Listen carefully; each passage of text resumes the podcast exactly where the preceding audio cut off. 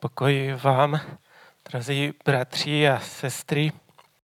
Chtěl bych eh, dneska mluvit o tom, že eh, není nic zahaleného, co, bude jednou, co by nebylo jednou odhaleno, nic skrytého, co by jednou nevyšlo eh, na venek. A vlastně je to o tom, co máme, co nosíme v srdci. A pane, tak ti děkujeme za tu možnost a příležitost, že se můžeme zamýšlet nad Božím, nad tvým slovem. A tak tě prosíme, Duchu Svatý, abys, pane, tak jednal a dotýkal se našich srdcí, jednal s každým jedním z nás, pane. Amen. Eh, ve skutcích ve 21. kapitole čteme o tom, že Apoštol Pavel přijel do Jeruzaléma a e, tam se o něm šířily také pomluvy. A e, bratři mu to říkali a, a sice to byly pomluvy o tom, že učí všechny Židy, aby odpadli od Mojžíše, aby se přestali obřezávat a aby přestali žít podle židovských otcovských jako zvyků. A Víme, že to eh, nebyla pravda, i když eh, pohanům ve 25. verši čteme o tom, že pohanům poslal nějaké rozhodnutí teda, ale oni ti bratři mu poradili a poštolilovi Pavlovi, aby prostě šel do chrámu, že tam jsou ještě další čtyři lidé, bratři, kteří se podrobili také očistné nějaké eh, tak, jak to bylo předepsáno, a aby se k ním přidal, aby zaplatil za ně a aby se eh, tam ve 24. verši je napsáno o tom, že oni mu řekli, tak všichni poznají, že není ani trochu pravdy na tom, co se, co se o tobě říká ale že naopak, že uvidí, že prostě on tu nejde, aby kázal proti zákonu nebo něco takového. A tak apoštol Pavel byl v tom chrámu vlastně sedm dní to mělo být a když už ty dny končily, tak je tam uviděli, ho tam uviděli nějací židé z nějaké provincie, Achaje, Achajské, nebo si to... A teď uh, uviděli ho tam a spojili si to s tím, že on přivedl do toho chrámu uh, Trofima z Efezu, protože ho tak viděli ve městě. A tak si mysleli, že apoštol prostě do toho chrámu tam schválně dotáhl, aby prostě ten chrám nějak pošpinil. A tak vlastně ti židé začali hlasitě vykřikovat, nastala tam prostě rozruch, křík, chaos a vlastně apoštola Pavla chytli a e, byli ho a už ho chtěli zabít. Ale těsně nějak předtím tam přiběhlo prostě vojsko, velitel e, apoštola Pavla chytli, mm, a teď, když ho vedl ten velitel do té cely, do pevnosti, tak pak ve 22. kapitole čteme o tom zase, že on se dal s tím velitelem do rozhovoru a mluvil na něho řecky, takže on se podívil tomu, eh, teďka se něco o něm dověděl, z jaké je možná školy, jaký je občan a, a tak mu ten velitel to dovolil.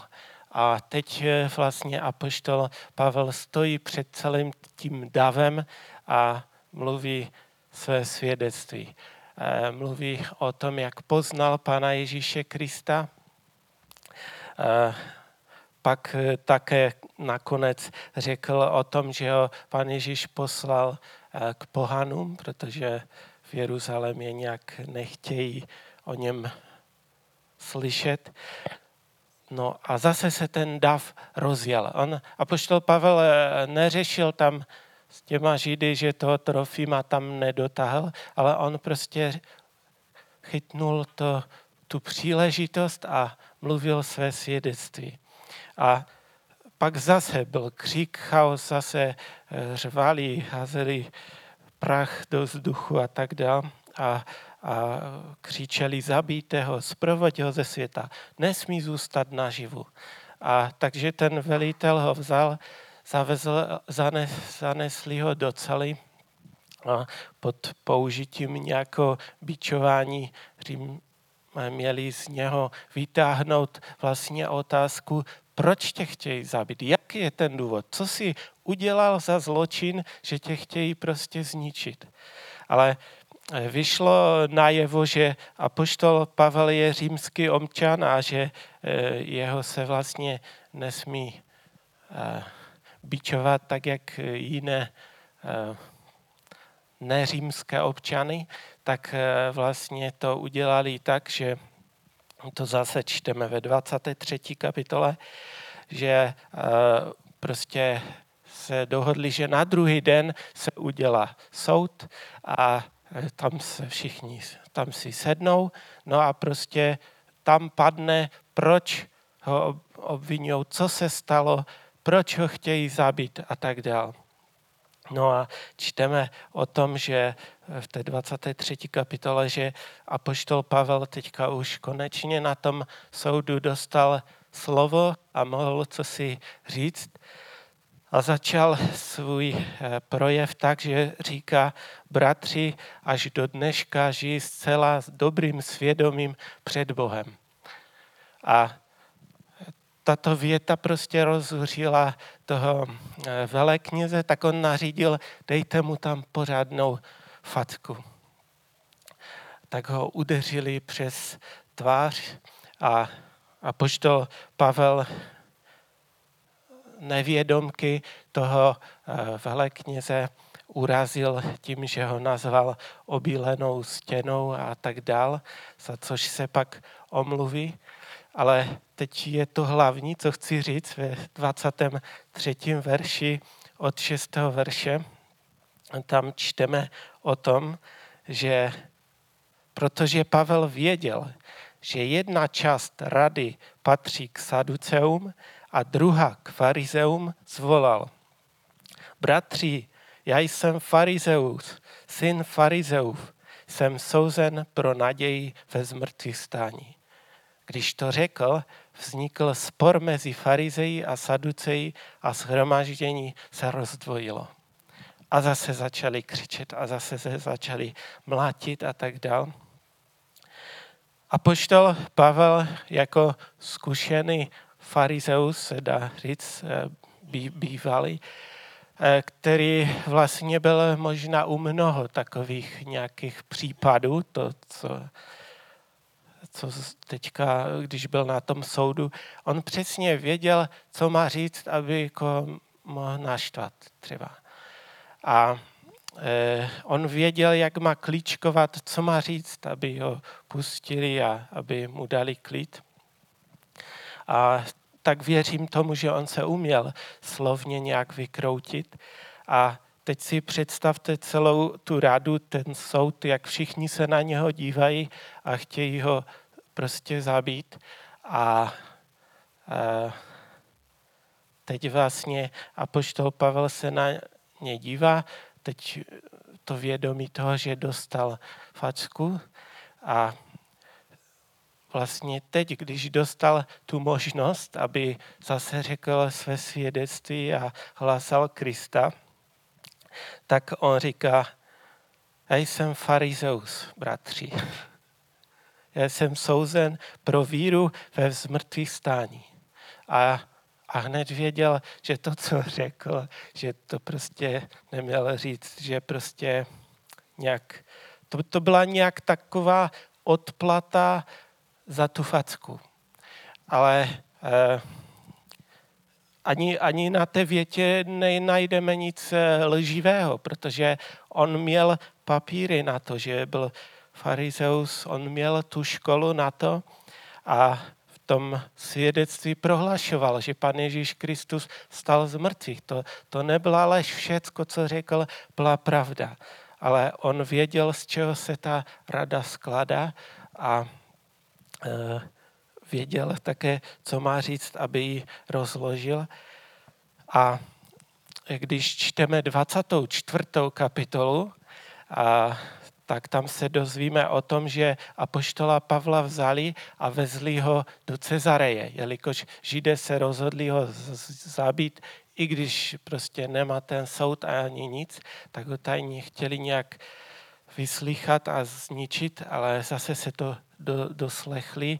Eh, no prostě eh, skončilo to tak, že rozhodli, že bude soud v Cezareji, prostě na jiném místě a ti veleknězi si najali prostě dobrého právníka, eh, Tertula k tomu, aby prostě toho apoštola tam prostě nějak zničili. A když byl ten, zase ten soud, tak vlastně tam čteme o tom, že to apoštola, ten právník i ten velekněz obvinili prostě úplně hrubě a tak dál. A pak mu byl dán prostor k tomu, aby se hájil opět. Apoštol Pavlovi a apoštol Pavel vlastně teď on jako říká, že věří v jediného Boha a tak dál. A také se hájí, že to, co tady bylo vyřčeno, že není pravda. Protože kdyby eh, tu byli ti židé, kteří mě tam s tím trofimem viděli, to oni, by, oni by vám řekli, že to, co nás stalo, že to byl prostě omyl a tak dále, že žádného trofima jsem tam třeba nedostal. Ale on říká, a tu ani jeden z nich není, ani jeden tu z nich nesedí. A to, co prostě mě tu obvinují z těch zločinů, eh, tak eh, prostě to není pravda. A v té 24. kapitole eh, od 20. verše tam čteme, a nebo ti to přítomní, ať řeknou, jaký zločin na mě našli, když, jste, když jsem stal před veleradou. Kromě toho, že jsem mezi nimi zvolal, pro víru ve zmrtvých staní jsem dnes od vás souzen. A tady eh, apoštol Pavel eh, říká, já jsem neučinil žádný zločin, co mě tady očerňují, kromě toho jednoho. Jeden ten zločin jsem udělal. A ten zločin byl, že před pěti dny jsem eh, před tou radou zvolal, já jsem farizeus, syn farizea. A jsem vyslychan pro víru a kvůli smrtví stání. A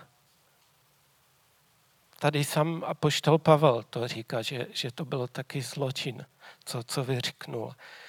A tato věta ho rmoutila, sám to označuje jaký zločin. A když jsem se tak zamýšlel nad tím, co, co řekl blbě, teď všechno, co řekl, byla pravda. Proč, se, proč to označuje jako zločin? Proč ten výkřik eh, říká, že to bylo špatné? Eh, dokonce čteme o tom, že pravděpodobně kvůli tomuto zvolání musel pán přijít večer eh, k němu, ho navštívit a říct mu, nestrácej odvahu tak jak si svědčil o mě v Jeruzalémě, tak budeš svědčit ještě i v Římě. Ještě budeš mít další příležitosti. Zamýšleli jste se někdy nad tím, nad tou větou, proč ji označuje jako chybu, jako zločin nějaký? Oni totiž věřím tomu, že ji označil kvůli tomu, že ji použil jako odplatu za tu facku. A on dobře věděl, kdo v té radě sedí, tam čteme. On to věděl, že to je půl na půl.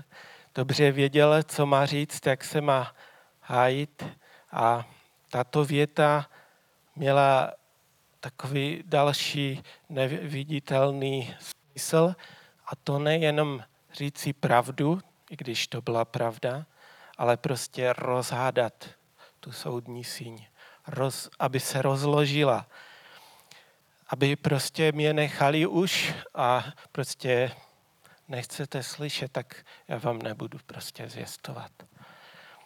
A on si vlastně nějak uvědomil následky tohoto výroku, že on říká, no, nebo sám o sobě říká, že je, eh, že eh, je jako tím apoštolem, který nese to evangelium.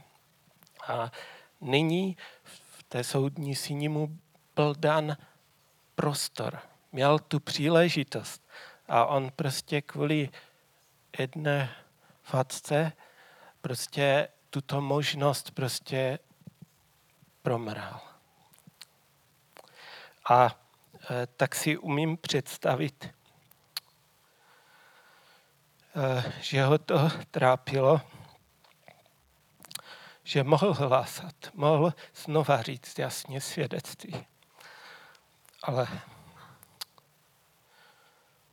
prostě tou větou a nějak si prostě zrušil tu možnost, řekl konec.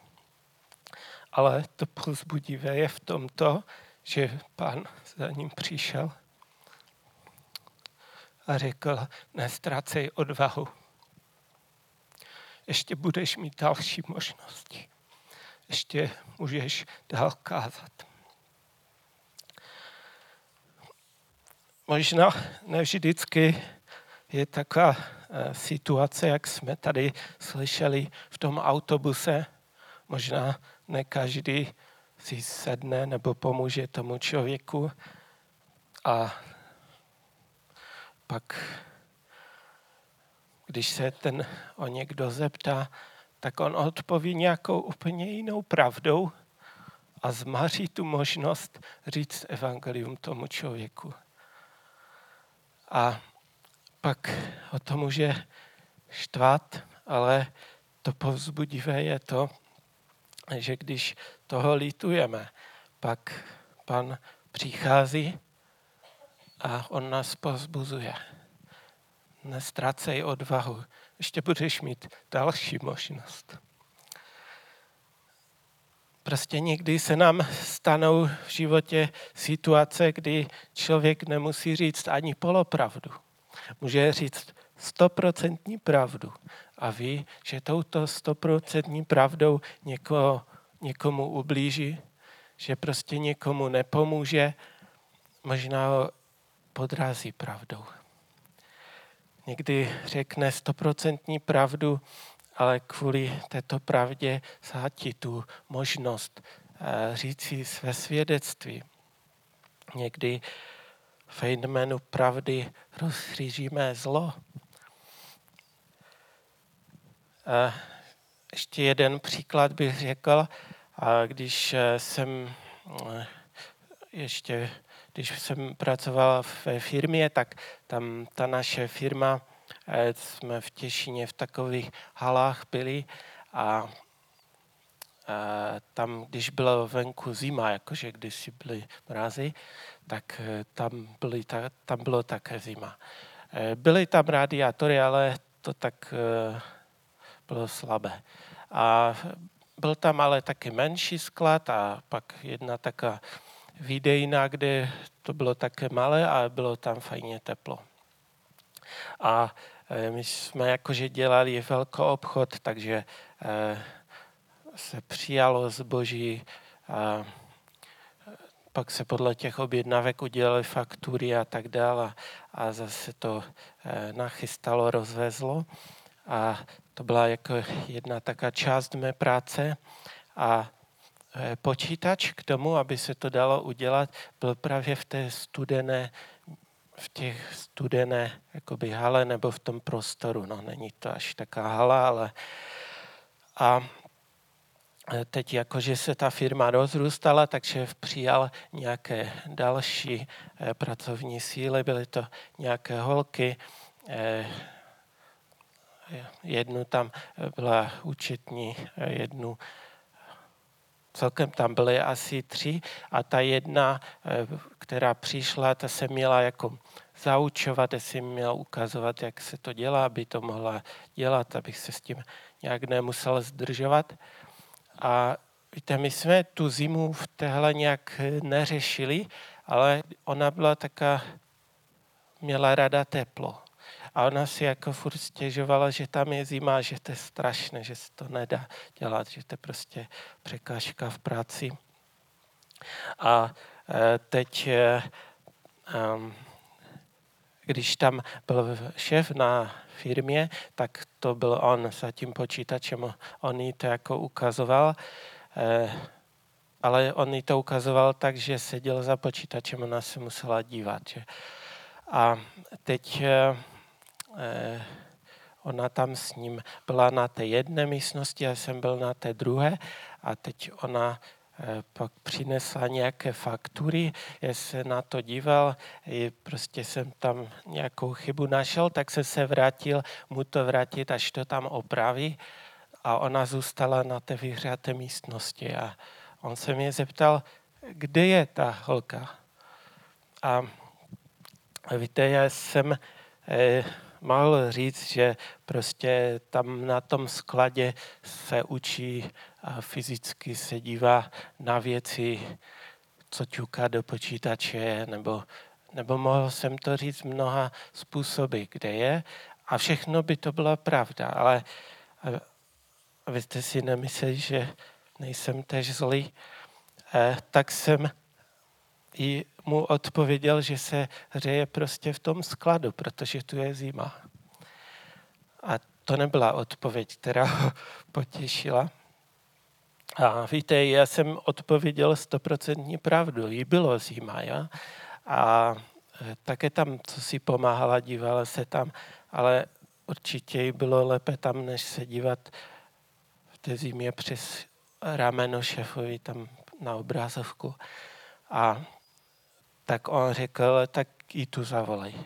A já už jsem věděl, že už to všechno je špatně. A on jí tam udělal nějaký proslov, on by ho udělal asi i tak, ale prostě udělali tam nějaký proslov a pravděpodobně tam skloňoval moje jméno, eh, protože já to neslyšel, ale slyšela to zase ta druhá holka, eh, účetní. A eh, ona pak, eh, jak jsme byli spolu, ta účetní, tak ona říká, ty Bogdan, co jsi mu to tam řekl? A říkám, tož se řekl pravdu. prostě hřeje se, protože uh, tu je zima, že? Jenomže ono zase v té naší práci jsem mu jinými slovy řekl, my makáme a ona sedí na radiatoru, že? A Ona mi teda řekla, ta účetní, eh, eh, já vím, že jsi to myslel dobře, ale to si mohl říct jinak. Prostě, že se mi ublížil a já jsem věděl, že jako mluví pravdu a eh, tak jsem se musel nějak omluvit. Měl se z toho také po naučení, ale doufám, že jste pochopili, co chci říct. Snažím se říct, že ty můžeš říct si stoprocentní pravdu. A nikdo ti nemůže říct, že to je lež. A přece vědomě tuto pravdu vyřkneš a ty někoho pošpiníš. Když eh, například rozmažeš jeho hřích, to je také typické. Ty vědomě řekneš pravdu a můžeš někomu ublížit. Že někdo tlustý a ty řekneš, ty jsi tlustá. Třeba.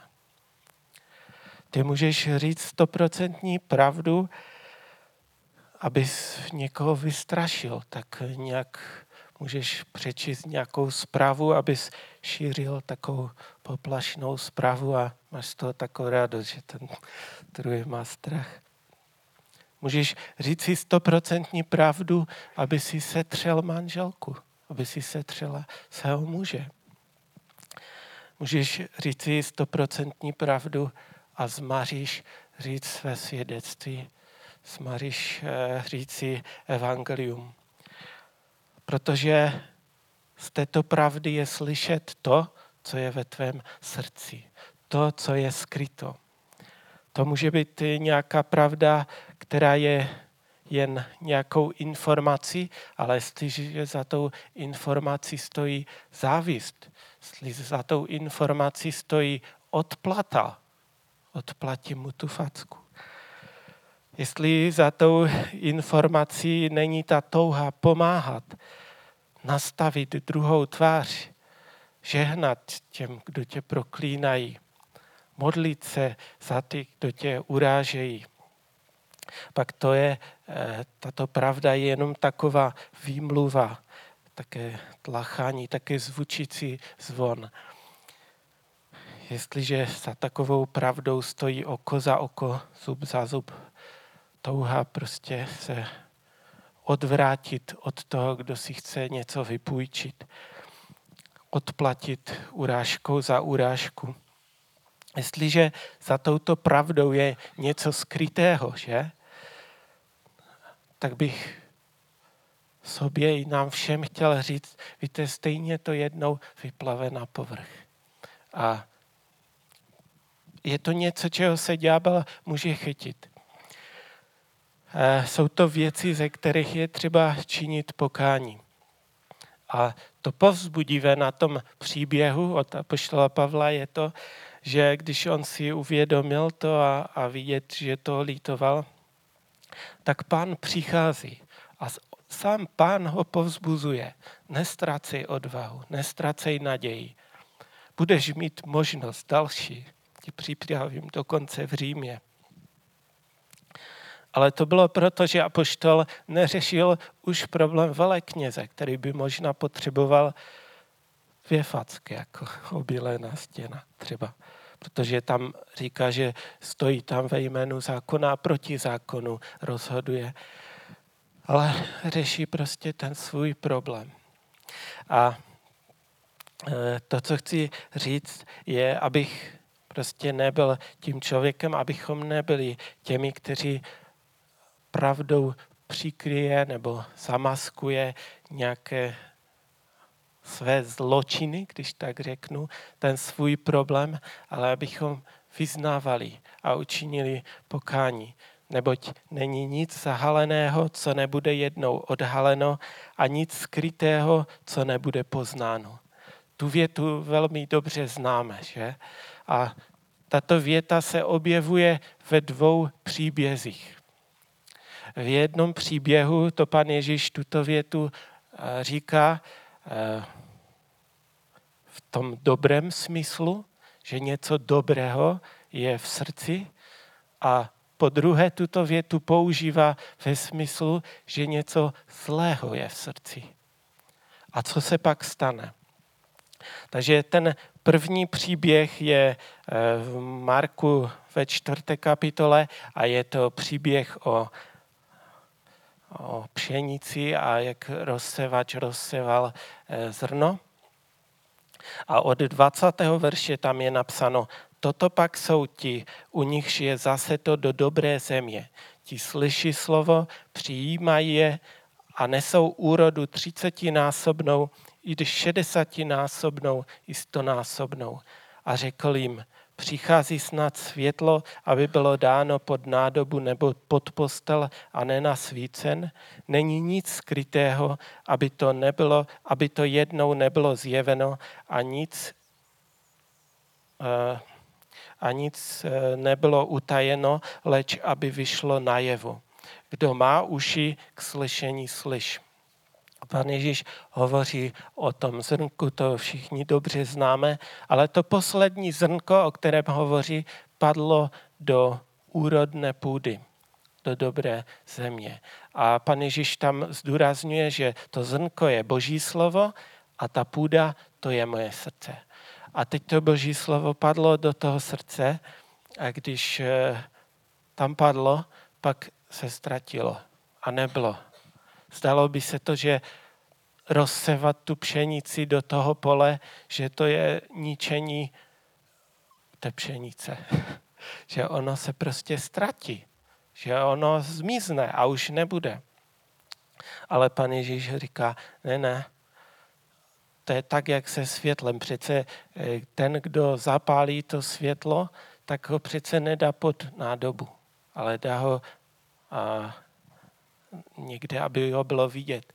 A tak stejně to je i s tím zrnkem, které padne do, mé, do mého srdce, to boží slovo, které je v mém srdci, se nemůže stát, že bychom to prostě někde skryli, že by to zhnilo nebo že by se to ztratilo. Už to prostě roste, už, už, uh, už roste a za chvilku už jde vidět trošku. A za chvilku je úplně a přináší uh, ovoce. Uh, je tedy nemožné, aby srdce přetékalo anebo bylo plné božího slova a nepřineslo to ovoce. Jinými slovy. To nejdůležitější je mít Pana Ježíše ve svém srdci, že? Protože tehdy máme i tu lásku. V první Petrově 3.3 je napsáno, pro vás se nehodí vnější ozdoba splétat si vlasy, ověšovat se zlatem, střídat oděvy. Nebrž to, co je skryto v srdci a co je nepomítelné, tichý a pokojný duch.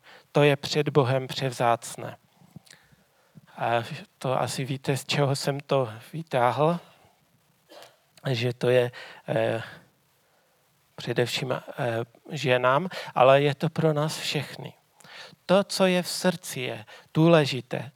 To je to nejdůležitější. Ne, že kolem sebe budeme šířit nějaké pocity svatosti a dělat skutky, které dělají jiní křesťané, že prostě budeme bojovat za nějakou pravdivou informaci, ale důležitější je to, co je v mém srdci. Tichý, pokorný duch. Co z toho, že budu prokazovat skutky lásky, ale ve svém srdci budu nemilovat? Co z toho, že budu hlásat pravdu, ale ve svém srdci tomu nebudu věřit? Co z toho, že budu prohlašovat pravdivé informace, ale smařím důležitější příležitost?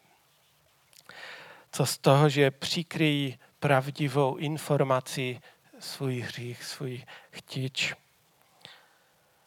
Všechno to dobré musí být v srdci. Timoteovi první, Timoteovi 5, 24 a dál, tam čteme, že hříchy některých lidí jsou zjevné, ještě než dojde k soudu.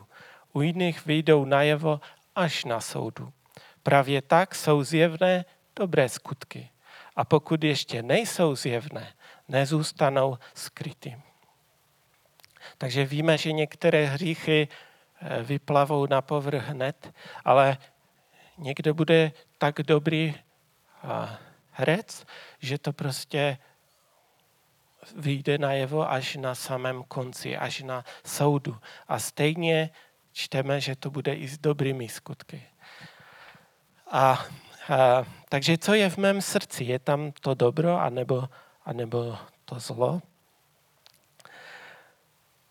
to byl ten první případ, že, že to dobré zrnko bylo zase do našeho srdce a přineslo úrodu, i když se zdalo, že se ztratilo. A ten druhý příběh, kdy pan Ježíš eh, říká tuto větu, že nebude nic, není nic zahaleného, co jednou nebude odhaleno, to čteme v Lukáši ve 12. kapitole od prvního verše. Tam je napsáno, že mezi tím se schromáždily nespočetné zástupy, že se lidé div neušlapali. Ježíš začal mluvit nejprve ke svým učedníkům. Mějte se na pozoru před kvasem farizeů, to jest před pokrytectvím. Nic není zahaleného, co nebude jednou odhaleno a nic skrytého, co nebude jednou poznáno.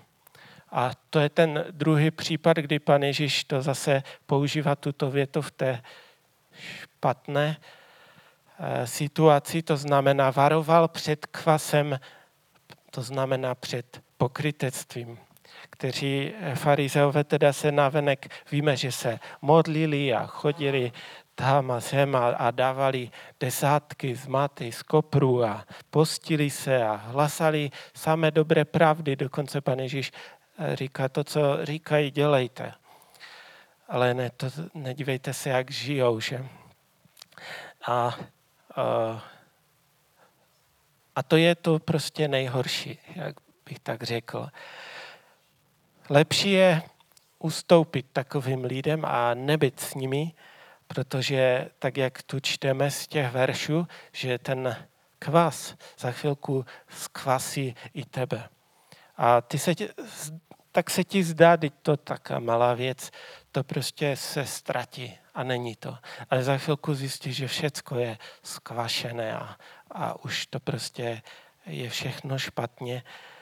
A tak se stává, že když budeš stále s pokrytcem, tak za chvilku sám budeš pokrytec. A zpočátku to pokrytectví není vidět, ale najednou eh, se to ukáže. A když se to neukáže, pak jsme četli, že na tom posledním soudu se to jednou odhalí a, a bude to vidět. A teď eh, znova k tomu příběhu. A poštol Pavel to nazval, že to je zločin, to, co spáchal. Řekl uh, pravdu, ale tou pravdou odplatil a někomu něco. A když člověk eh, takový zločin spáchá a vyzná to pánu, činí pokání, pak pan přichází a znova ho povzbuzuje a člověk jde dál. A když čteme příběhy z Bible, tak se můžeme dočíst, že pan Ježíš bavil s píšníky, s cizoložinicemi, s, s celníky, se zloději se bavil s těmi, kteří činili pokání, ale s pokrytci, s těmi nic nechtěl mít a ty karal. A s těmi, kteří se tvářili jako zbožní, ale svým jednáním to popírali. S těmi, kteří tou pravdou přikrývali své hříšné touhy a chtíče. A takže to byly ty dvě věci. A pan Ježíš Kristus v Janu 14. kapitole ve 30. verši čteme, že tam je napsáno, již s vámi nebudu mnoho mluvit, neboť přichází vládce toho světa. Proti mně nemá vůbec nic, nebo není na mě vůbec nic. Ale svět má poznat, že miluji Otce a jednám, jak mi přikázal. Pan Ježíš řekl, že naproti němu, to bylo těsně před ukřižováním, a On mu řekl, že naproti němu vyšel Satan. Ale on říká, ale nemá na mě vůbec nic. Sklouzne po mně jak puk na ledu. Nemá se, čeho by se chytil. Nemá vůbec nic. A to se stane proto, nebo stalo, abychom viděli, že miluji Otce a že konám to, eh, eh, a jednám tak, jak mi přikázal. Kdyby otce nemiloval, nebo kdyby pan Ježíš nejednal tak, jak mu otec přikázal, pak by to mohlo znamenat, že by tam mohl být nějaký háček, kterého by se ten satan mohl chytit a dělat si na to právo. Opačně to bylo s Jidášem. Tam bylo uh, Pan eh, Jidáš byl panu Ježíši tak blízko, že dokonce ti nejbližší a učedníci si nemysleli, že by co Jidáš, jako on chodil, uzdravoval tam všechno, vyháněl démony. Teďka při večeři eh, poslední eh, mu pan Ježíš říká, běž, učiň, co máš, tak všichni si mysleli, jde rozdat chudým, udělá prostě dobrou věc ale ne, nejde říct, že uh, proti Jidášovi vyšel Satan a nebylo na něm nic, protože na něm něco bylo. On bral tajně z pokladny, tam čteme. Jinde čteme, že byl zloděj. A tak se stalo, že Satan vyšel proti Jidášovi a co čteme?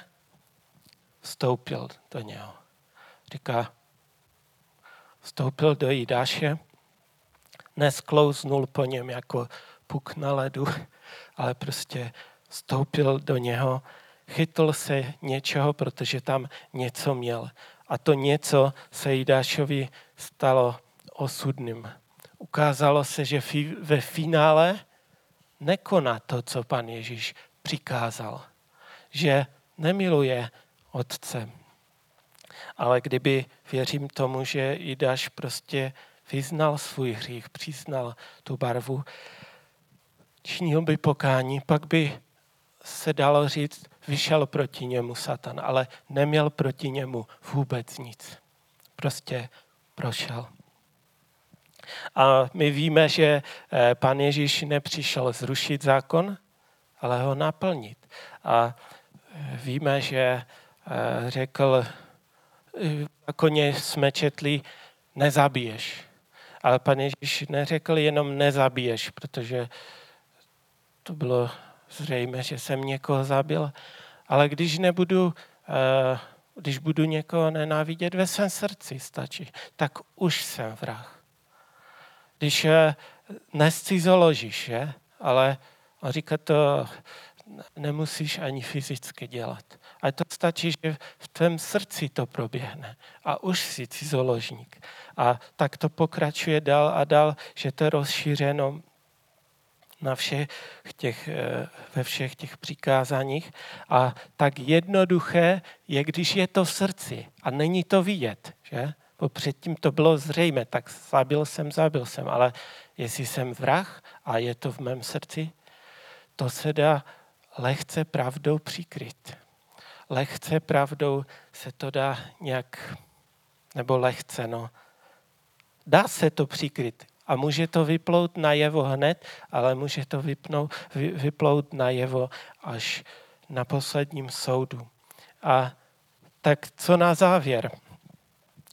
A to je také varování pro mě i pro nás všechny, abychom nepřikrývali svoje hříchy nebo chtíče nějakými pravdivými informacemi či nějakými dobrými skutky, abychom sami sebe se nějak ospravedlnili, ale vyznávejme hříchy.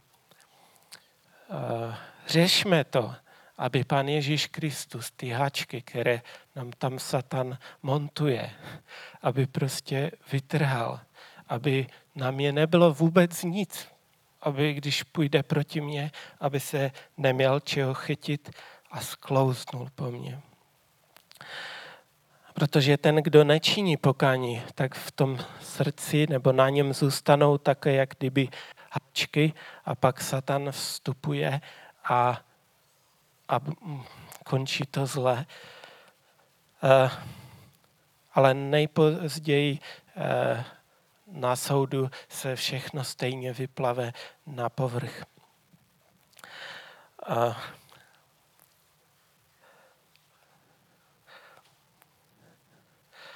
Kež jsou naše srdce plné prostě toho božího zrna, plné Božího slova a Ducha Svatého, abychom chodili plnosti ducha, protože tak, jak je psáno, nebo tak, jak eh, v tom příběhu Pán Ježíš říká, není možné, aby to srdce bylo dobré, aby v něm bylo dobré zrno a aby nikdy nic nevzešlo. Že? Někdy se zdá, že neschází nic, ale jednou to přinese úrodu. A mm,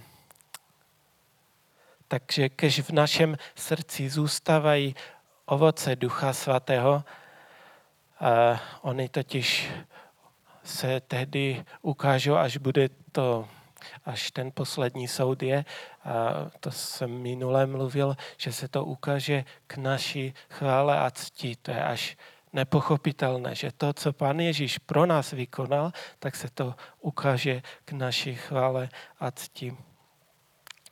Takže kež na mém i našem životě kvůli tomu proměnému srdci je plno těch pravých skutků. A i kdyby to nemělo být vidět, ty dobré skutky, tak ať nejsou vidět. A kež to vyplave ty dobré skutky na posledním soudu a pán nás za to odmění. Protože není nic skrytého, co nebude odkryté, ani nic zahalené, co by nebylo odhaleno.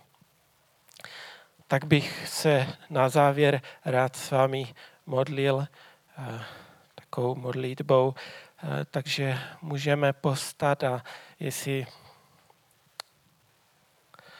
eh, jestli chceš, tak se můžeš modlit také spolu se mnou, takovou společnou modlitbou se můžeme modlit. Pane, děkujeme ti za tvoji lásku k nám.